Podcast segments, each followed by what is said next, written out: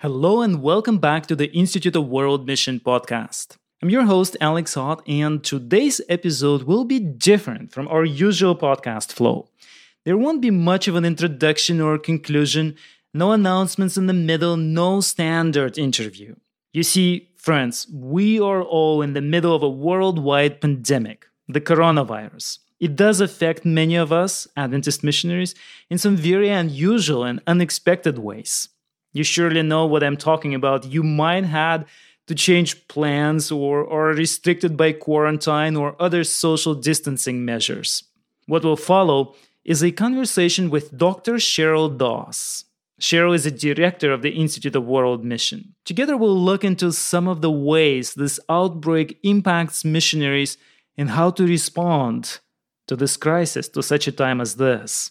Just before transitioning to the interview, let me, together with Cheryl, say this. Please feel free to contact any of us at IWM or our close partners at the International Service Employees Support Team if there is anything you need.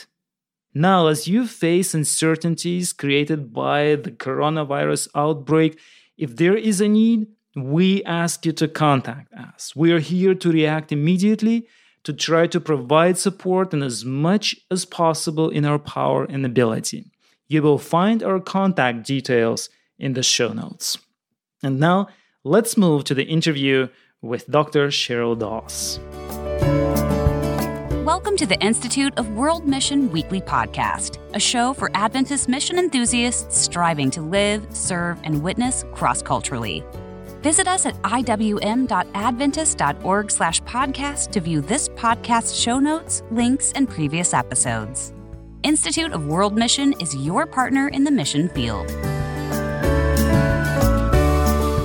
We would like to address a certain issue. It's the issue of coronavirus. It is going around the world and having many, many, many consequences in many countries including consequences in missionaries' lives, Adventist missionaries' lives and families. Could you comment a little bit on this? What is happening?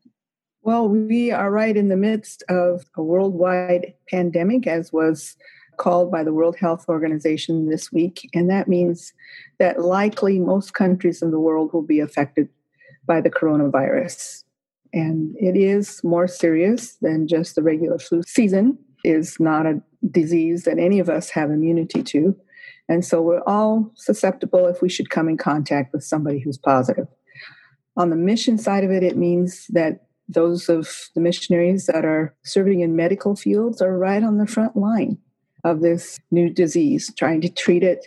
And it does can cause in a percentage of people who catch it very serious illness. And so we want those missionaries who are on the front line of medical in the medical field to know that we are with you in this. There are often shortages of materials already in mission hospitals but this can make it worse. And so if there's in any way that the church as a whole can be of support i know that we all want to see that happen. But meanwhile just on a personal level some of us are in the situation of of maybe about to go on annual leave or already on annual leave and we're just not able to travel again. And others of us are maybe in the position of still trying to get ready to go to the mission field or wondering what to do with the institutions that we're part of. And and uh, this is just difficult time to make decisions. What we do know is that it's going to be quite a while before we can have a, a vaccine for this particular virus and so we will have to learn to live with it in some way. So, following the directions of the World Health Organization, just good hygiene practices, being patient with the processing from international personnel resources and services, and praying and supporting each other is really important. important. The general recommendations, of course, are for good hand cleaning, social distancing, quarantining if you get ill, and the usual precautions for any any illness. But we pray that no missionary will get sick. That that's our prayer, and we pray that uh, this will the response of the world to this virus will be coordinated and effective and it will become one of those things that we learn to live with in ways that allow us to continue our mission so just know everybody out there who might be hearing this right now that if you have any concerns, please contact us, contact the Institute of World Mission. Let us know how you're doing. If there's a need that you have, we'll try to pass it on to the appropriate place. But know that our hearts and our prayers and our thoughts are with you. May God. Thank you, Cheryl. I will actually want to ask you to pray out loud on air. Before we do that, though, we as a team, as Institute of World Mission team, are quite affected by this. Can you share with the rest of our community what is happening with us? Well, just yesterday, the Mission Institute that was scheduled to begin in Turkey on April 20 was canceled by the International Crisis Committee at the General Conference.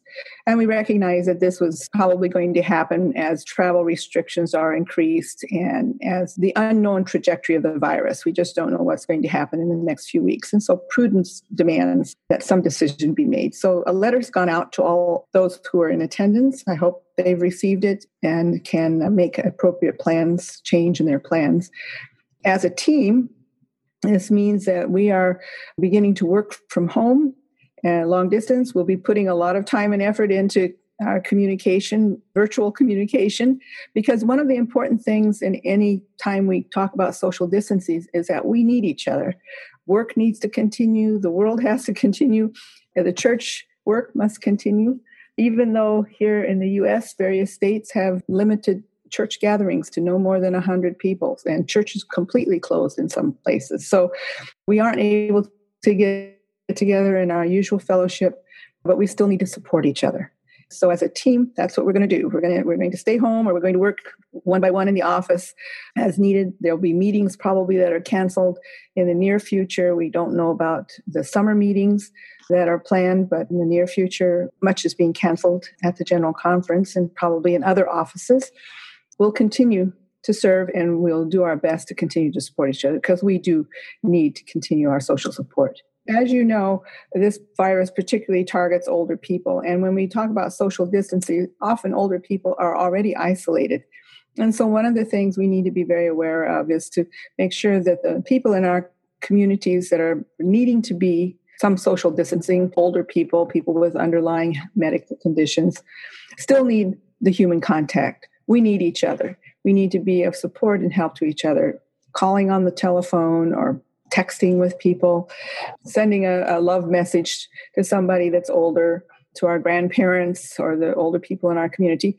We need each other to get through any kind of difficulty. We need to make sure that we're caring for the most vulnerable people in our community. A couple more questions. Just the other day, I heard you give an excellent analysis about the usage of masks. So we ah. keep hearing all kinds of different things. Some people say they shouldn't be used, others say no, they should be used. Lots of information going around. I know you're not only an excellent missiologist, but you're also a nurse and you mm-hmm. really look into all of these things quite deeply. So, what would be your recommendation? Right now, masks are in short supply, at least here in the US, maybe other places not so much, but here in the US, there's short supply. And we need to leave them for the medical professionals who every day put themselves into crowded hospital conditions or clinics where they really need to have the masks. But one of the things I was just reflecting on the other day is the difference in use of masks in the West and use of masks in the East. As we know for many years, in the East, when a person has had a cold or other kind of coughing, sneezing problem, they wear a mask. And so on the streets of Asia, you see people, you know, every so often wearing a mask just because they are they are sick. Because in the collectivist societies, it's important if you're ill not to spread it to your community. What's interesting to me is to hear in the news here in the West about the emphasis being don't bother to wear a mask because it won't keep you from getting sick. That's a very individualistic kind of response, which is so don't wear a mask because it won't keep you from getting sick because you probably won't put it on right. You'll probably contaminate it with your own hands. They need to be regularly thrown away if they're disposable masks anyway. So it's not worth it to wear a mask. That's very individualistic. So I think we have to recognize this East and West differences, not give negative judgments to either side. In the East, masks have been part of the community for a long time to protect the community.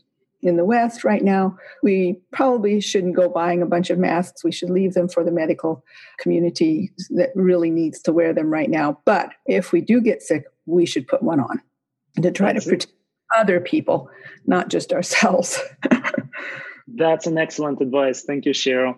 Another question I have in regards to all of this going around us is just for example, here where I'm at, at Bogenhofen in Austria, we received an announcement two days ago that there won't be church this coming Sabbath.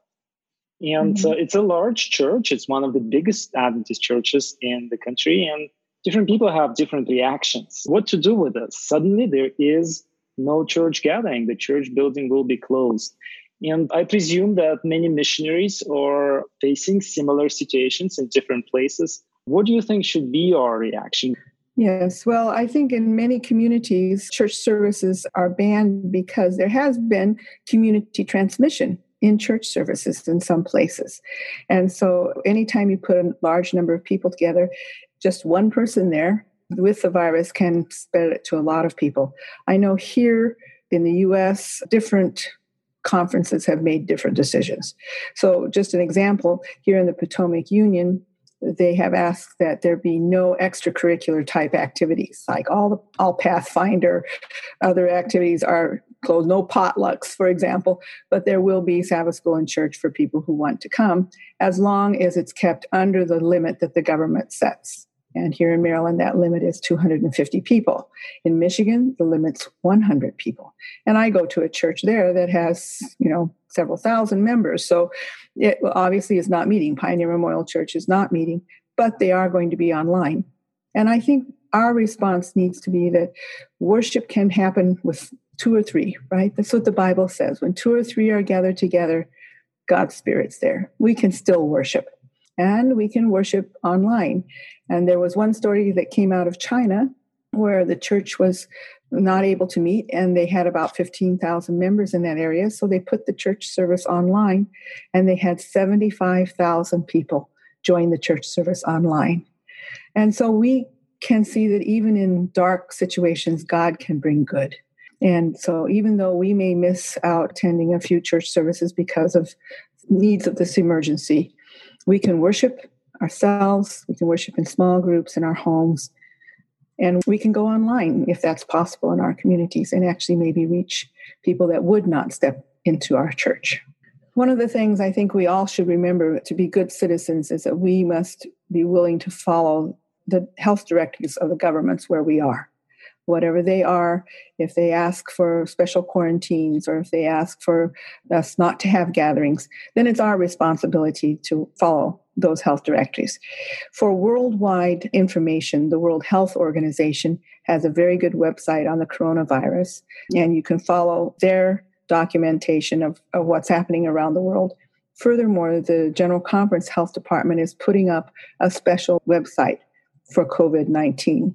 So if you want more information from the general conference, you can find that website. I think it'll go up in a couple days. They were just working on it yesterday. So it will be also available. Remember, we must be good citizens wherever we are. Thank you, Cheryl. What I really appreciate is as missionaries, we are the people who are usually looked at, who are people of influence, and perhaps creating a situation where we are initiating those smaller groups or leading or supporting those kind of initiatives in, in our houses or in our house or in the house of our friends, uh, whichever way it works, that would probably be fantastic from our sides. With all of this, thank you very much for being willing to comment on these things and provide a little bit of that assurance and advice to our community of missionaries. And like we agreed, would you please be willing to actually pray on air for the Adventist missionaries who are listening to this statement, to this interview today. Dear Heavenly Father, we are so grateful that as you look down on this earth, you love every person here, that you shed your bounty upon this earth every day. The sun shines and the crops grow. We have water to drink. We have air to breathe. And we are so grateful for all of these gifts that you give us every day. We are grateful for the gift of community, that you've also given us, the Adventist mission that we are a part of. We are so grateful that you have given us good medical personnel, a really good medical system around the world. And I pray for every single doctor and nurse and hospital employee that they will be safe in your hands during this time, that you will give them wisdom, that you guide them in how to use the, the hospital facilities well to meet the needs of the community, whatever that is, and as this virus continues to create illness that is unusual. And Lord, we pray also for those who are seeking to find treatments and vaccines and share the kinds of equipment around the world that is needed. And so, as this continues, Lord, I pray that this would be something that countries and nations would share with each other so that we can treat well every one of your children who gets sick. For each one of us, Lord, who has other types of responsibilities, uh, whether we're teachers or we work in humanitarian work or we, we work in church planting or whatever mission work we're engaged in. Lord, I pray you would also give us wisdom. Help us to find ways during this time of isolation, perhaps, or during this time of lack of travel, find ways in which we can share your love and hope in the future. We pray for safety and health for every one of our missionaries, for every missionary child, and for our Adventist community. May we live a healthy lifestyle, but most of all, may we put our trust in you, do the wise things that we know that we can do, learn how to care for our own bodies, and how to share that wonderful, healthy living with those around us. Lord, we thank you that you, in your time, in your way, you foresaw this. You know the future.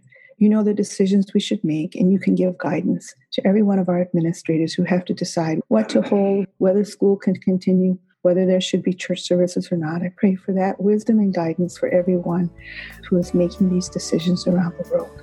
Protect your people, I pray. Thank you that we can put our trust and our hope in you. In Jesus' name I pray. Amen.